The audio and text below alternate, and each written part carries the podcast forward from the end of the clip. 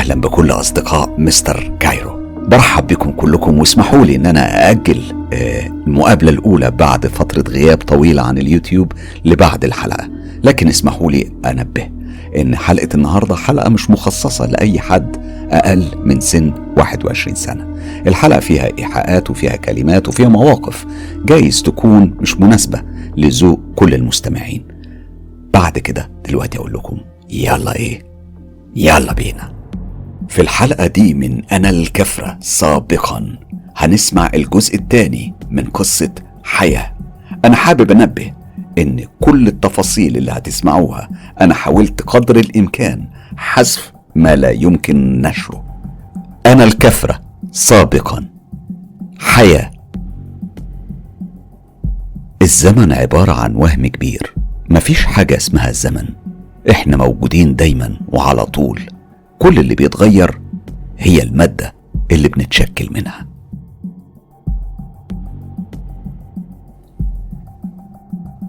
الشيطان يحكم. سر إصراري إنك تخبي كل معلومة أو إشارة ممكن من خلالها تحديد شخصيتي وجنسيتي أو الدولة العربية اللي بنتمي ليها هو الحكايات والمعلومات اللي هتكلم عنها في القسم ده من تجربتي. لقاءات التلات فضلت تتكرر على مدار شهور السنة، وأنا كنت خلاص دخلت عالم كان من الصعب عليا أديله ظهري وأبعد عنه، والسبب كان إن في شيء مش مفهوم كان بدأ يسيطر عليا وبيوجهني. أنا كنت مسلوب الإرادة تماما، وتحديدا بعد الليلة إياها على البحيرة، واللي من وقتها كنت اتورطت من راسي لرجلي. لا مش بس كده، أنا كنت أدمنتها. جملة ثريا اتحققت فعلا، وانا في ليله من الليالي اللي بعدها وفي طقوس اسطوريه تفوق خيال البشر، كنت رفيقه سين وخليلته وواحده من الخمسه اللي بيشكلوا اطراف نجمه الدهار، ودي هي النجمه اللي سين كان بيستمد منها قوته وبيمارس من خلالها سيطرته على الكل.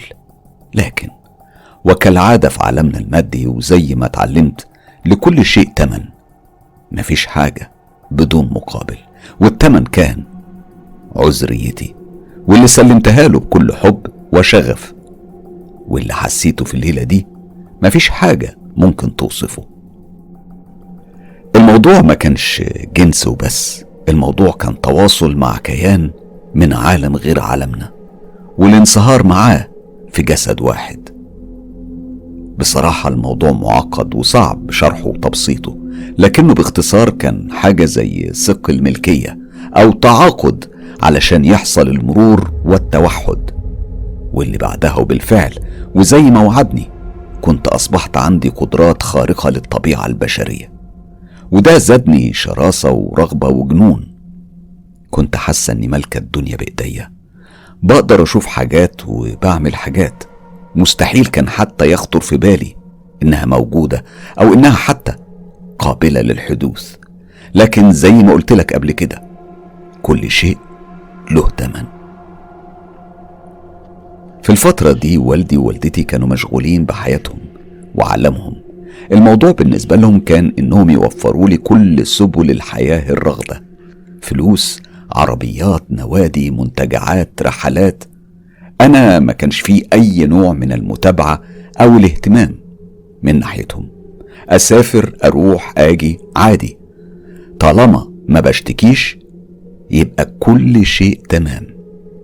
هما كانوا بينجحوا أكتر وأكتر في مشاريعهم وأحلامهم، وأنا كنت ببعد أكتر وأكتر في عالم لا نهائي غامض وغريب، وكنت أنا وثريا بنقرب لبعض أكتر وأكتر، واندمجنا أكتر كمان في دهاليز العالم الأسود المخيف، واللي بدأ ينكشف لي جوانب ليه كنت بكتشفها لأول مرة. الانضمام للمجموعة كان مش عفوي زي ما كنت متخيلة، سين وأتباعه كانوا هم اللي بيهيئوا الظروف علشان يصنعوا الموقف المناسب اللي من خلاله يقدروا يقربوا الضحية أو الشخصية اللي وقع عليها الاختيار علشان يضموها أو يضموه للمجموعة. لكن إيه هي معايير الاختيار؟ فدي حاجة أنا عمري ما فهمتها لحد النهاردة. يعني مثلا لو فكرت بعقلانية، الموضوع مش موضوع غني أو فقير، تدين أو إلحاد، بياض ولا سواد بشرة، لأن إحنا كنا كوكتيل من البشر، من ملل كتير، منا الغني ومنا الفقير، ومنا اللي من العاصمة ومنا اللي من براها. ده حتى كان في ما بيننا فنانين مشهورين وسياسيين وصحفيين وغيرهم من الشخصيات المعروفة في دولتي، لكن دول أنا اتعرفت عليهم لما تصعدت لمرحلة حضور قداس السبت الأسود. طبعا عددهم كان مش كبير، واللي كان بيحضر القداس ده كان عدد محدود جدا من الشويم. دول هما التابعين اللي في المستوى الأدنى، واللي مش كلهم بيتصعدوا للمستوى الأعلى، لكن بيتم الاختيار منهم بعد اختبارات ثقة وثبات ومراجعة عميقة لقناعاتهم. أنا مش حابة أدخلك في تفاصيل مرهقة للعقل، بس أنا بشرح لك الخطوط العريضة للطائفة اللي أنا كنت بنتمي ليها في الفترة دي من حياتي. طبعا طقوس السبت الأسود كانت طقوس لخاصة الخاصة من الأتباع، وكانت بتتنفذ في مدينة تانية مشهورة بوجود جبل فيها. المدينة دي بتبعد عن العاصمة بمسافة حوالي مئتين كيلومتر.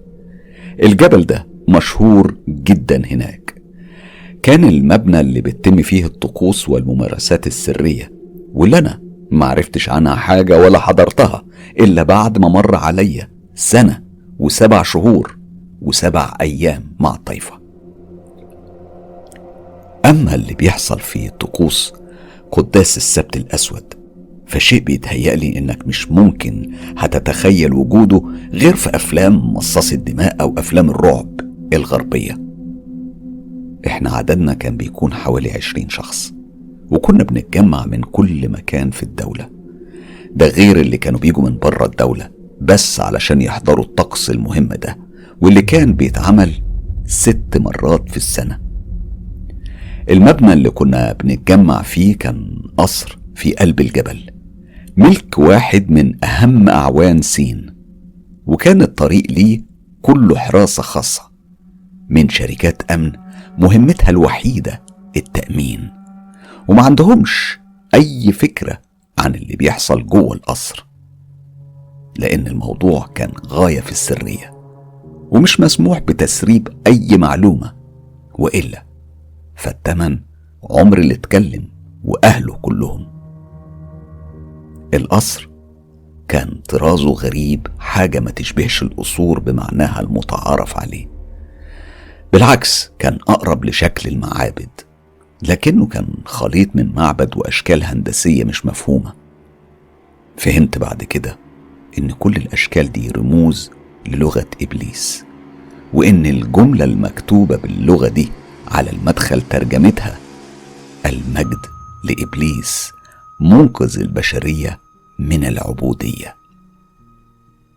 بمجرد دخول القصر أول شيء بيلفت الأنظار هو الإضاءة الخافتة اللي باللونين الأحمر والموف، وفي اللحظة نفسها ريحة البخور العنيفة اللي عرفت تفسير غرابتها إنهم بيستخدموا السائل المنوي لحيوان الضبع مع البخور، وده هو اللي بيصنع الريحة القوية اللي بتشمها في كل زاوية من زوايا القصر. القصر مكون من ثلاثة عشر أوضة على دورين، ست أوض في كل دور، أما الدور الأخير فده مكون من أوضة واحدة هي العرين بتاع سين، ومش مسموح لحد يدخل فيها أبدا، حتى أنا وباقي البنات الأربعة. أما الدور الأرضي فمكون من صالة واسعة جدا مساحتها بمساحة القصر كله، القسم الأول منها عبارة عن مكان فخم جدا كله أثاث راقي وفخم، واضح إنه منتقى بعناية شديدة، كله مصنوع من الجلد الطبيعي الأسود، والستاير كان كلها حمراء أحمر قاني. بيفصل القسم ده عن القسم الرئيسي باب جرار ضخم، مقابض الباب بتاعه مصنوعة من الأحجار الطبيعية. بمجرد فتح الباب والدخول للمنطقة دي من القصر، الجو درجة حرارته بتتغير تماما وبيتحول لجو بارد جدا. المكان واسع وجدرانه مصنوعة من الحجارة والجرانيت. في الوسط مباشرة موجود مذبح كبير. طبعا أنا مع كثرة الممارسات وحضور الجلسات كنت خلاص الموضوع أصبح بالنسبة لي بديهيات، بقيت بعرف مصطلحات ومفاهيم كتيرة مرتبطة بعالمي الجديد. لكن ملاحظتي كانت إن المذبح المرة دي ما كانش زي كل المذابح اللي شفتها ومارست عليها طقوس الطائفة قبل كده. الحقيقة أن المرة دي الموضوع كان مختلف، لأن المذبح ده كان واضح جدا إنه مخصص يشيل جسم بني آدم ناضج بالكامل.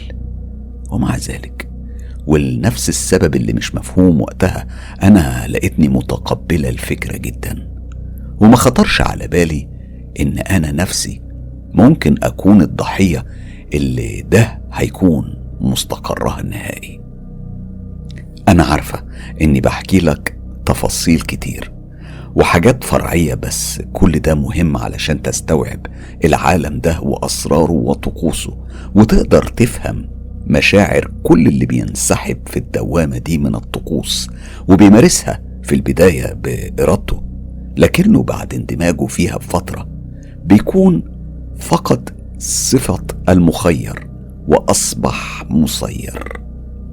زي ما حصل معايا بالظبط. وللتوضيح، أنا فهمت من سرايا إن المشاريب اللي كنا بنشربها والطقوس الدموية اللي كنا بنمارسها كانت بتصنع ربط الدم قوية بيننا وبين دهار، واللي هو حلقة الوصل بين عالمنا والعالم السفلي. وده ممكن هتفهمه أكتر لما تسمع وتعرف ايه اللي بيحصل في طقوس قداس السبت الأسود. أنا ما كنتش بعرف بميعاد القداس عن طريق ثريا، لكن عن طريق حلم بحلمه، وكان دايما اللي بيظهر لي فيه كان كيان غامض غريب بيشبه البشر لكنه مش بشر. الكيان ده لما كان بيظهر لي في أحلامي كنت بفهم على طول إن فيه تجمع خاص، وده معناه إنه تجمع خاصة الخاصة، ودي بتكون مناسبة لها طقوس وممارسات بوهيمية، وأصحاب الحظوة مننا هم اللي بيكون من حقهم الحضور والاحتفال.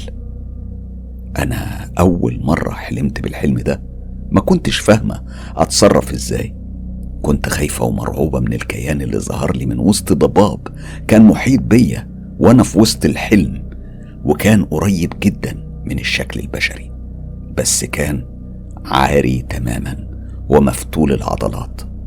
وأكتر حاجة كانت بتميزه كانت عينيه الخضرة اللي مشقوقة زي عيون القطط. بمجرد ما شفته لقيته بيمد ايديا ليا، وكانت فيها كاس والايد التانية فيها خاتم.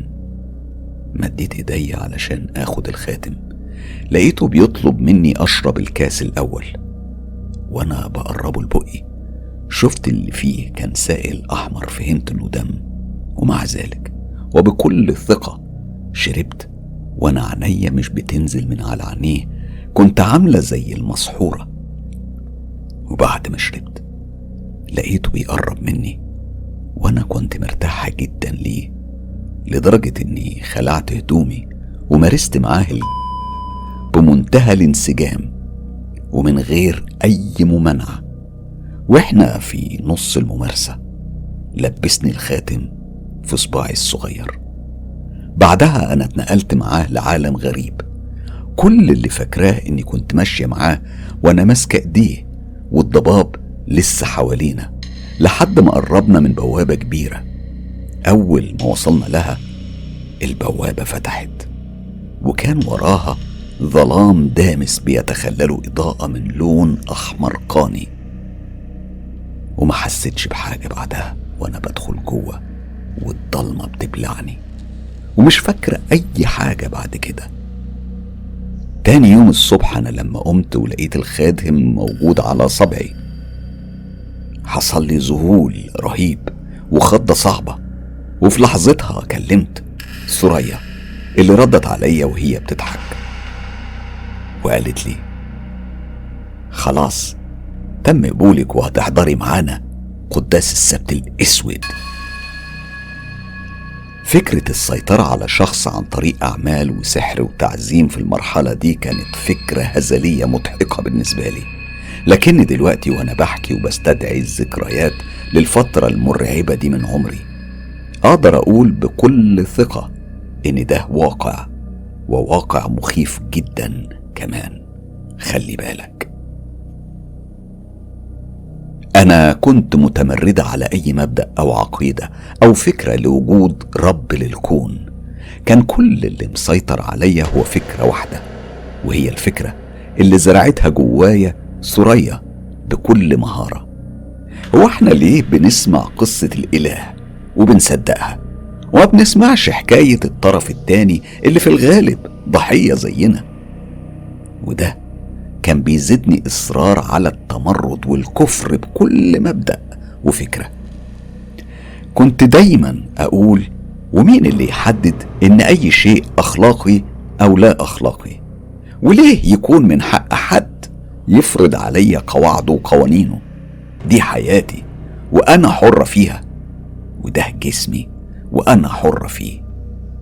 وواضح إن وصولي لليقين ده وانغماسي في حفلات الجنس الجماعي وكوني أصبحت من أنشط الجوايم التابعين اللي بيقدروا يأثروا ويسيطروا على باقي الأتباع خلاني مرشحة وبقوة لحضور قداس السبت الأسود، واللي هحكي لك دلوقتي حالا تفاصيل أول مرة أحضره فيها. سوريا ما كانتش بترد على أسئلتي الكتيرة اللي كنت بحاول من خلالها أفهم إيه هو قداس السبت الأسود وإيه الفرق بينه وبين اجتماعاتنا الأسبوعية أيام الثلاث وتجمعاتنا عند البحيرة، وإزاي أنا حلمت اللي حلمته ده وبعديه الحلم اللي كان مفترض يكون حلم اتحول لحاجة مادية. كنت بشاور له وأنا بتكلم على الخاتم الغريب اللي كان فيه حجر من الزمرد الأحمر واللي كان في صبعي الصغير. ثريا كانت ردودها مقتضبة جدا، كان كل اهتمامها انها تختار لي اللبس اللي هلبسه في اليوم الموعود، وفضلت تأكد عليا ان المرحلة دي هتختلف عن اي مرحلة مرينا بيها طول الفترة اللي فاتت. والجملة اللي كانت بتكررها بشكل ملحوظ كان قرب يكون هستيري من كتر ما قالتها: حياة مفيش حرف يطلع بره ولا حتى للمجموعة بتاعتنا، حياة الموضوع ده سيريس بجد ومش بس هيكلفك حياتك. كتر إصرارها على ترديد الجملة دي خوفني وخلاني أتردد كتير، لكنها ضمتني وهي بتضحك ضحكة من قلبها وقالت لي: انت خلاص عديتي، انت داخلة على مرحلة الخلود، هتملكي العالم واللي فيه. مشاعر الخوف اتبدلت بمشاعر الإثارة والمغامرة والترقب للليفل الجديد من المتعة. رحلتنا للمدينة الساحلية واللي فيها الجبل كانت طويلة، حوالي ثلاث ساعات بالعربية من العاصمة، وطول الطريق كنا بنسمع تراتيل شيطانية بتحكي باللغة الإنجليزية عن أسطورة بتجمع الرب والشيطان، وإزاي إن الشيطان ضحية وإن نهاية الزمن هيشهد انتصار الشيطان بعد جمعه لكتير من الأنصار.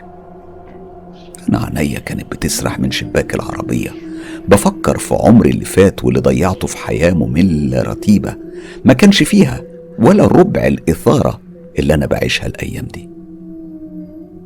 أنا ما فقتش إلا لما حسيت بالعربية بتتهز بشدة وهي طالعة طريق جبلي بيطل على البحر. المنظر كان مهيب والشيء اللي لفت انتباهي هو كم الحراسة اللي كانت على الطريق.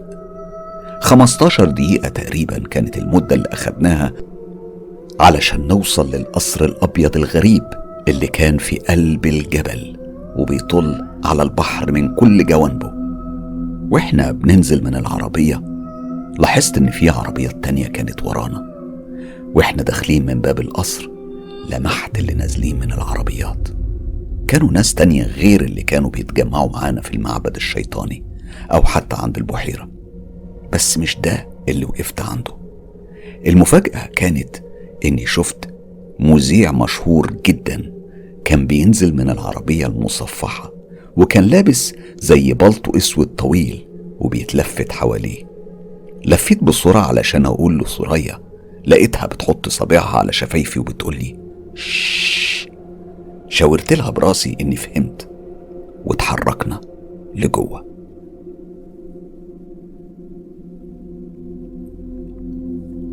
بعد حوالي ثلاث ساعات كان كل اللي هيشاركوا في القداس وصلوا. كلنا كنا متجمعين في الصالة الأمامية وبدأ التعارف.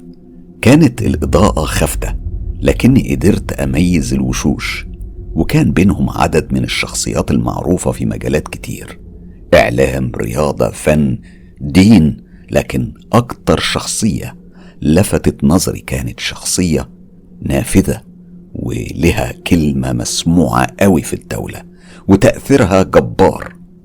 في الغالب كان كل الحاضرين عارفين بعض باستثناء أنا وبنت كمان وثلاث شباب. الكل كان بيتكلم في مواضيع مختلفة أغلبها عن الإعلام ودوره في نشر الفكر وإزاي نقدر نكسب أعداد أكبر لمعسكرنا ده زي ما كانوا بيسموه في الوقت ده. سين ما كانش له وجود ودي حاجة أنا استغربتها، فسألت سوريا عليه قالت لي ما تستعجليش هتعرفي كل حاجة في وقتها. وبعدين أخدتني من إيديا وطلعت بيا لفوق وهي بتقولي تعالي أفرجك على القصر. أنا طلعت معاها ولاحظت إن كل دور فيها عدد ثابت من الأوض واللي كلها بتطل على البحر وكلها ديكوراتها واحدة كأنها نسخ من بعض، نفس السراير نفس الأباجورات اللي مصنوعة من جماجم.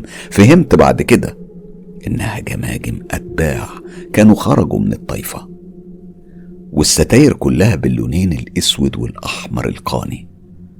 كل أوضة فيها مراية ضخمة جدا ببرواز مصنوع من عظم غريب، يبدو إنه أضخم من إنه يكون عظم بشري وإن كان بيشبهه لحد كبير. وجنب كل شباك في مكان فيه نفس البخور اللي بيطلع منه الريحة القوية اللي بيسببها السائل المنوي للضبع. اللي ما قدرتش استوعبه بس ان الشبابيك اللي بتطل على البحر محطوط على الحافة بتاعتها علب بيضة مربعة محطوط جواها سائل اسود جواه حاجة بتتحرك. لما سألت سوريا عليه قالت لي دول شناديف هتفهمي بالليل.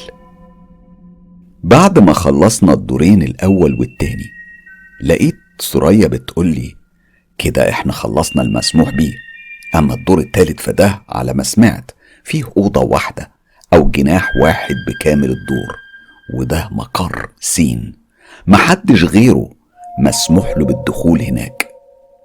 واحنا واقفين على السلالم كنا سامعين مزيكا عالية جدا جاية من تحت، وفي اللحظة نفسها سمعنا باب بيتفتح في الدور الثالث، أقصد مقر إقامة سين. الساعة اتناشر بعد نص الليل تحديدا اتفتح الباب للقاعة الكبيرة اللي ملحق بيها صالة الانتظار. الأبواب الجرارة انسحبت لوحدها والإضاءة خفتت تماما ووصلت لدرجة يعني يدوب تكفي إن احنا نشوف بعض. وهنا أنا لاحظت إن فيه مذبح كبير ونجمة خماسية ضخمة على أرضية القاعة، والشموع كانت مولعة لكنها كانت شموع ضخمة جدا ولونها أسود.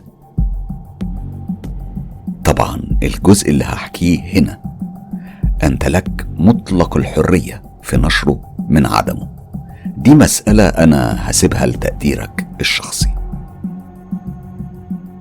قبل ما ندخل القاعة كنا كلنا بدأنا نبدل لبسنا بحاجة تشبه العباية السوداء، لكنها معقودة بثلاث عقد من الجنب بحيث تكون سهلة الخلع. بمجرد دخولنا كل واحد فينا كان أخذ معاه حاجة زي قناع بيغطي العينين بيلبسه على وشه، وبيكون لونه ذهبي أو فضي حسب الرتبة. المزيكا اللي شغالة كانت غريبة قوي، حاجة كده مش من عالمنا. أقرب وصف ليها إنها مزيكا خليط بين الطبول الإفريقية ومزيكة أمريكا اللاتينية. أما الكلمات اللي المغني والمغنية بيقولوها كانت باللغة العربية مخلوطة بلغة تانية.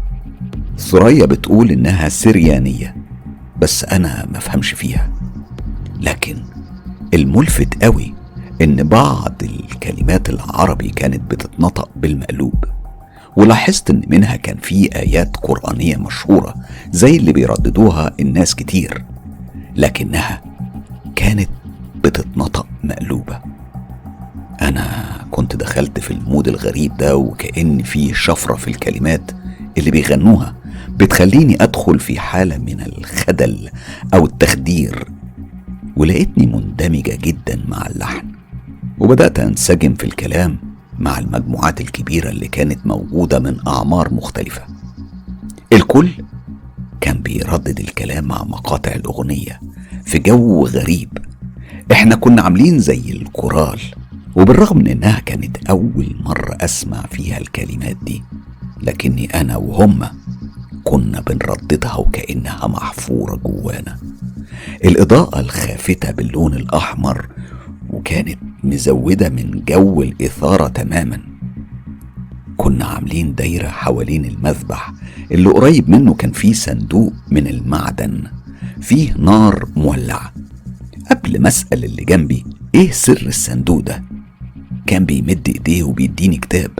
فهمت اول ما شفته انه كتاب من كتب الدين، لكني لاحظت انه ماسك كتاب لديانة تانية، وكان بيشرب وبيضحك بهستيريا وهو بيصب الخمرة اللي معاه على الكتاب.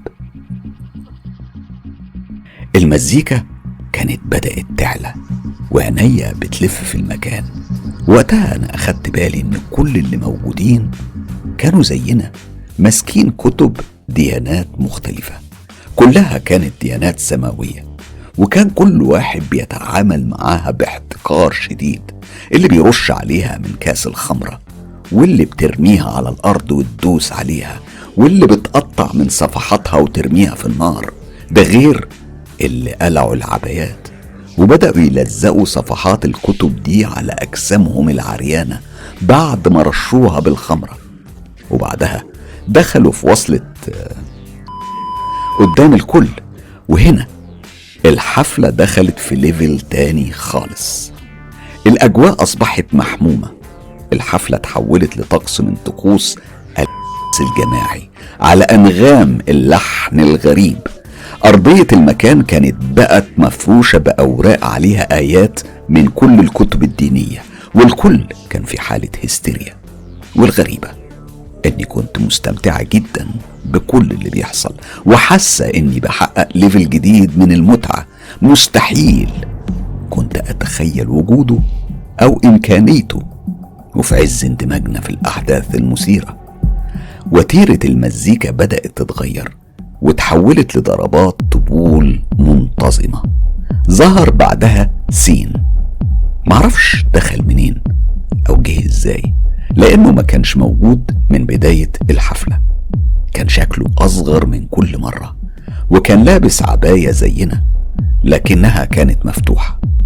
هو لما ظهر ظهر عند المذبح، وكان في ايديه نسخ من الكتب الدينية اللي بدأ يقطع فيها بعنف شديد ويرميها في الصندوق المعدن اللي كان فيه النار، وكان بيردد جملة واحدة بصوت عالي: المجد لسيد الظلام، المجد لسيد الظلام، المجد لسيد الظلام. وفجأة القاعة كلها الأصوات كلها كانت بتصرخ بنفس العبارة وبحماس شديد وأنا معاهم. المجد لسيد الظلام، المجد لسيد الظلام. شعلات الشمع اللي في المكان كانت بتتهز وكأن فيه هوا جامد بيحركها، وكنت متأكدة اني سمعت صوت همهمة او حاجة كده زي الوشوشة. الجو كان اصبح بارد بشكل غريب، المزيكا وتحديدا الطبول بدأت تعلى من تاني، وهنا عينيا كانت متعلقة بسين وهو واقف قدام المذبح وكان ماسك في ايديه كاس شفاف. على ضوء الشموع كنت قادر اميز ان الكاس كان فيه سائل احمر، قدرت طبعا افهم انه في الاغلب دم، لكن دم ايه انا مش عارفه. مع دقات المزيكا والطبول دخل لحن غريب زي ما يكون لحن لاتيني، ومعاه شفت اغرب مشهد شفته من وقت ما انضميت للطايفه. ثريا كانت بتتحرك في اتجاه سين اللي مد ايديه ليها وسحبها عليه وهو بيقرب الكاس وبيشرب السائل الاحمر، وبعدها ضم ثريا عليه وشفايفه دابت في شفايف ثريا اللي كانت بترتعش وبترتجف بشكل شديد. بعدها عينين سين اتحولت فجأة للون الاسود زي المرة اللي شفتها عند البحيرة، والمرة دي أنا كنت مدركة إني مش بحلم، أنا كنت مدركة تماما إني واعية وشايفة اللي بيحصل قدام عينيا اللي كانت متثبتة على المشهد. الحاجة الوحيدة اللي خرجتني من تركيزي ده هو رد فعل ثريا اللي في لحظة كانت قلعت العباية تماما، كانت زي ما ولدتها أمها، وهنا رفعها سين ونيمها على الرخامة بتاع المذبح، وفي أقل من غمضة عين كان الصياح والصريخ والكل بيردد الجملة نفسها، المجد للشيطان. هنا قرب سين من ثريا وفي ايديه كاس كبير من الفضة حطه على خصرها، وقبل ما ميل على البنت اللي كانت واقفة جنبي واسألها شفت المذيع المشهور بيقرب من سين اللي كان ماسك في ايديه ديك وفي الايد التانية خنجر، سلمه للمذيع اللي بسرعة وبحركة بتدل على الاحتراف دبح الديك بحيث ان راسه ما تنفصلش عن الجسم، والدم اللي كان بينزل كانوا بيجمعوه في الكاس الفضي اللي كان على خصر ثريا. في الوقت نفسه كانت اصوات الوشوشة والهمس بتزيد حوالينا. احنا مع كميات الكحول والمخدرات اللي كنا بنشربها كنا دخلنا في حالة غريبة، وكنا كلنا بنردد المجد لسيد الظلام، المجد لسيد الظلام. حسب اللي اتعلمته من وجودي في الطايفة كان مهم اننا نرددها واحد وعشرين مرة. بعد ما الديك اتصفى دمه قام سين مدخل ايديه في الكاس وغرقها بالدم، وبعدين بدأ يبصم على جسم ثريا من رأسها لحد رجليها وهو بيردد جمل باللغة اللي ما كنتش فهماها، واللي اعتقد ثريا كانت قالت لي عليها انها اللغة السريانية. وهنا خرجت مجموعة من الشابات اللي كانوا في اول الصف وكانوا قريبين جدا من المذبح وتقسموا، اتنين كانوا بيلفوا حوالين المذبح وبيرشوا مادة غريبة عاملة زي البودرة، وواحدة طلعت على المذبح ومش محتاج اشرح لك ايه اللي كان بيحصل بينها وبين ثريا بالتفصيل، هسيب دي تستنتجها لوحدك. في الوقت اللي ده كان بيحصل فيه كان الدخان اللي بيطلع من البخور بيزيد بشكل غريب وفجأة بدأ يولع. البنتين اللي كانوا بيرشوا المادة اللي زي البودرة كانوا بيلفوا علينا وبيدونا حبوب وخمور، والأجواء أصبحت غريبة. أنا كنت حاسة بنفسي زي اللي بهلوس، لكني كنت لسه قادرة أميز اللي بيحصل.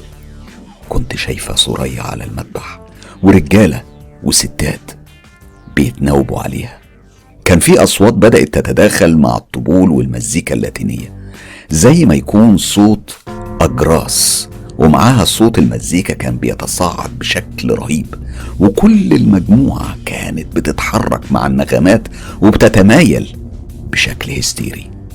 لكن أنا وفي وسط كل اللي بيحصل ما كنتش قادرة أبعد عيني عن ثريا اللي كانت وفي عز اندماجها في اللي هي كانت بتعمله. سين كان واقف جنب المذبح وبيكتب على جسمها حروف وعلامات غريبة بالدم. طبعا مش محتاج أقول إن كل الحفلة رجالتها وستاتها أخدوا من ثريا نصيب في الليلة دي. ومع نزول آخر فرد من على المذبح وكان السياسي النافذ، وقف سين وهو بيهمهم بصوت ما كانش بشري أبدا. الصوت كان غريب، كان بيدخل جوه دماغي مش عارفة ازاي، كأنه بيتكلم جوايا. عارف احساسك لما تصحى من النوم في نص الليل وحاسس ان دماغك تقيلة وبتمشي تحس انك بتتمرجح وانت ماشي وما انتش عارف اذا كنت صاحي ولا نايم، ويمكن اوقات بتكمل حلمك وانت في الحالة دي. هو ده بالضبط اللي حصل، ده هو الاحساس اللي كنت حاسة بيه، كأني بين عالمين مش عارف اميز بين الحلم والحقيقة. حاجة اقرب تشبيه ليها هتكون كلمة الهلوسة، بس اللي بيفرقها عن الهلوسة اني لسه فاكرة التفاصيل، تفاصيل اللي شفته فاكراها كويس. فاكرة سين وهو بيتكلم، انا شفت لسانه واخد شكل الحية السودة زي المرة اللي شفته فيها عند البحيرة.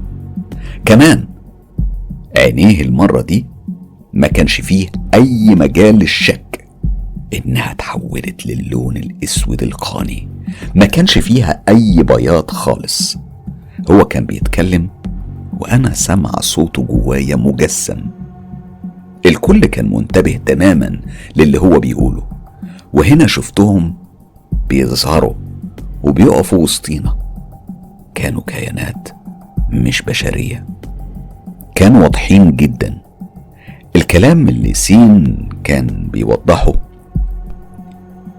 انه بيرحب بانضمام مجموعة جديدة من الاتباع المخلصين، وهنا شفته بينادي وبيشاور على اتنين من الشباب وبيطلب منهم انهم ييجوا جنب المذبح، وبعدين شاور بايديه على شاب تاني في الجنب التاني وناداه. وبعدها شفت عينيه بتبص عليا وايديه بتترفع وبتشاور في اتجاهي. لحظتها انا فهمت انه عايزني انضم ليهم. انا اتحركت ورحت هناك بالرغم من اني كنت شايفة الكائنات الغريبة دي اللي مش بشرية، واللي كان سبق اني شفتهم عند البحيرة واقفين جنب سين ومحاوطين الشباب اللي ناداهم، وجم وقفوا جنبه. الا اني كنت بتحرك بكل ثقة وهدوء، والاهم بمنتهى الرضا. بمجرد ما وصلت للمكان اللي فيه سين، لقيت سين واخدنا احنا كمجموعة بيوقفنا قدام الصندوق المعدن اللي النار كانت لسه مولعة جواه. وبعدين لقيته بيشاور للبنت الجديدة اللي كانت ضمن القداس وقال لها تيجي تقف جنبنا. وهنا طلب مننا كلنا اننا نمد دراعنا الشمال فوق الصندوق. احنا كلنا وبدون تردد مديناهم. وقتها شفت سين بيمد ايديه وبينزل ثريا من على المذبح وبيجيبها تقف جنبه، وكان بيردد كلام باللغة الغريبة. وبعدين مدت دراعها فوق دراعتنا احنا كلنا، وفوقيها مد سين دراعه. وفجأة سمعت كل الموجودين في القاعة بيقولوا كلمة ما كنتش فاهمة معناها في الوقت ده. الكلمة كانت بافوميت بافوميت بافوميت. مع ترددهم للكلمة كانت النار شعلتها بتزيد وشعلات الشموع بتتهز قوي. انا كنت في حالة زي المخدرة ومع ذلك كنت مستمتعة، لحد ما شفت الخنجر وهو بيمر على دراع سين وبيعمل قطع صغير، وبدأ دم لونه احمر قاني او اسود بينزل منه على دراع ثريا اللي كان نفس الخنجر بيمر عليها. وبنفس الطريقة اتكرر السيناريو معانا احنا كمان. الدم اللي كان بينزل من دراعاتنا كله كان بيختلط ببعضه وبيتجمع في نفس الكاس اللي كان فيه دم الديك. بعد ما انتهى الطقس ده كل الموجودين بدأوا يقربوا من سين اللي كان بيغمس صبعه في الدم، وكل واحد من الحضور كان بياخد نقطة من الدم ده على لسانه وبيقول بعدها: دم واحد روح واحدة، المجد للشيطان. الكيانات الغريبة كنت شايفاها بتتحرك وسطنا وكأنها مننا، وبعد ما الكل أخد نصيبه من الدم صرخ سين بصوت عالي: المجد لسيد الظلام. ورجعت الطبول تدق والمزيكا تعلى من تاني والكل دخل في حالة هستيريا. في الوقت اللي كانت الخمور بتتوزع والحبوب المخدرة كمان، واتقلب المشهد لحالة عبثية من الجنون. ما كنتش تقدر تميز مين مع مين، المسألة كانت خلاص خرجت عن حدود العقل والمنطق. كان فيه اللي بيرقص واللي بيغني واللي بي حالة كاملة من الغيبوبة والهلوسة. ما كنتش قادر أميز أنا مين وبعمل إيه ومين معايا، لكني كنت مستمتعة لأقصى درجات المتعة لحد ما انتبهت لشخص بياخد إيديا وبيسحبني في ركنة بعيدة عن كل اللي بيحصل حواليا. لما ركزت علشان أستوعب مين ده لقيته سين، بس الغريبة إن عينيه اللي كانت سودة اتحولت المرة دي للون الأخضر وكانت مشقوقة بالطول. أنا استسلمت تماما وما قدرتش أقاوم.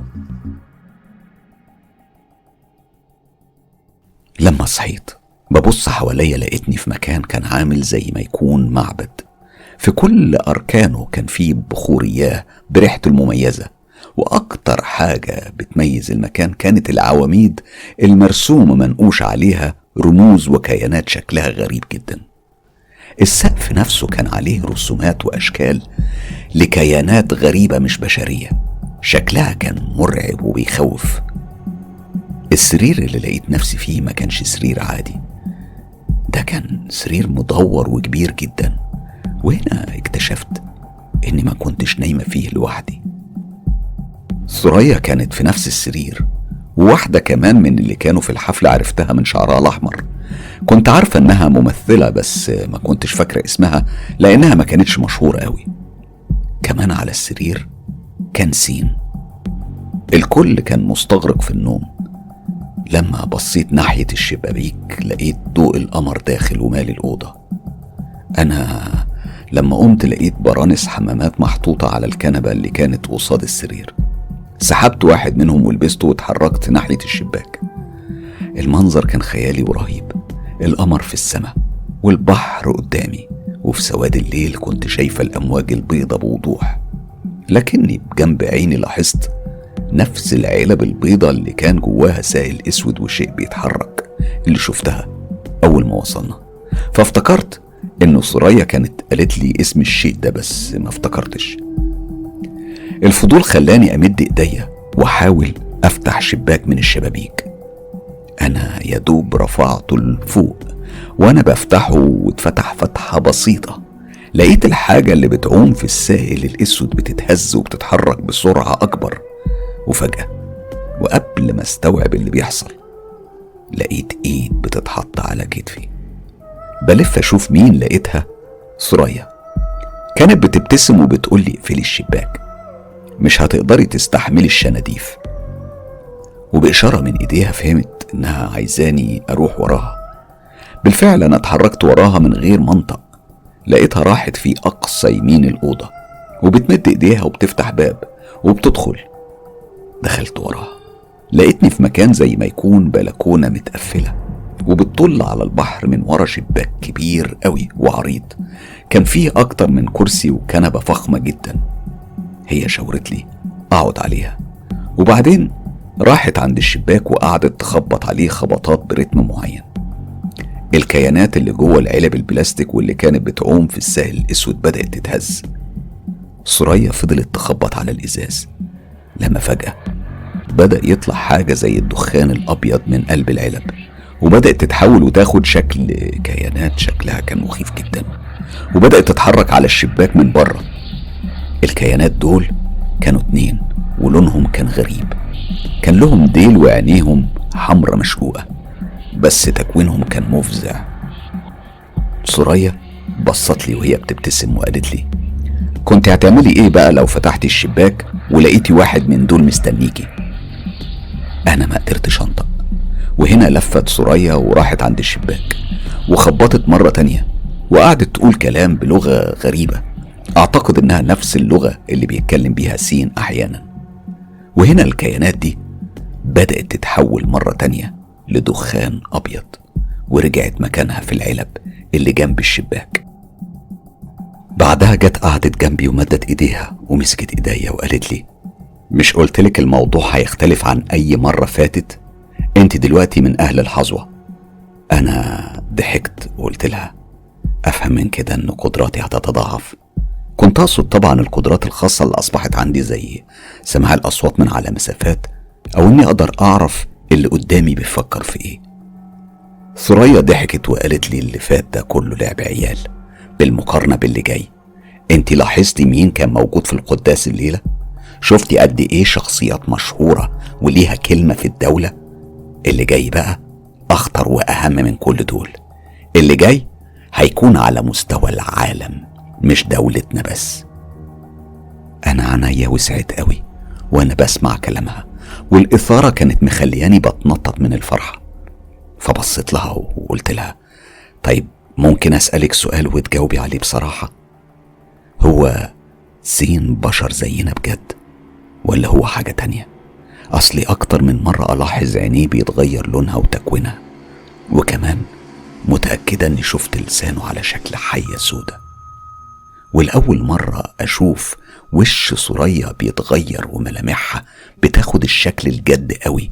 وقالت لي: احنا الليلة خلصنا مرحلة وجولة مهمة قوي في قداس السبت الاسود، علشان كده انا مقدرش اتكلم بوضوح اكتر، بس اوعدك بعد فترة هتحضري المرحلة الاخيرة، ودي هتكون مرحلة قبل الترسيم النهائي، وهتحضري فيها القداس الاحمر. وقتها هحكيلك وهتعرفي كل اسرار سين وسر شكله الصغير والحاجة اللي بياخدها وبتخليه دايما شباب. انا من الانفعال ما قدرتش امسك نفسي وقلت لها: فعلا انا انا كنت عايز اسالك السؤال ده، هو ليه دايما سين بيبان شباب مع اني عارفه انه فوق الخمسين سنه؟ سوريا كانت لسه هتنطق لما الباب اتفتح ولقينا سين واقف قدامنا، بس المره دي عينيه ما كانتش خضرا. في الحلقة القادمة والأخيرة من أنا الكفرة سابقا: مين سين وإيه حكايته؟ إيه اللي حصل لحياة وسوريا؟ هل الشيطان بيحكم العالم فعلا من وراء ستار؟ سر إكسير الحياة وهل هو موجود فعلا؟ الشناديف والعلاقة السرية لمخلوقات نصها جن ونصها شياطين. المعجزة وازاي خرجت حياة من وحل الشيطان. واخيرا علاقة عالم الفن والسياسة والدين بالأبالسة والشياطين. فقط وحصريا مع مستر كايرو. بعد ما سمعنا الحلقة النهاردة، حابب اوجه الشكر لكل جمهور مستر كايرو من أدمن وأصدقاء ومحبين من كل مكان في العالم. بشكركم على الروح الجميلة اللي فعلا حسيت بيها في لحظات مرضي واللحظات الصعبة اللي كنت بمر بيها. بشكركم كتير، وبوعدكم الفترة اللي جاية هتكون مختلفة بكل معنى كلمة مختلفة. هقدم لكم محتوى زي ما تعودتم، محتوى يليق باسم قناة مستر كايرو على مدار ثلاثة أيام في الأسبوع، أيام السبت والاثنين والأربعة. حالا بشكركم وإلى اللقاء.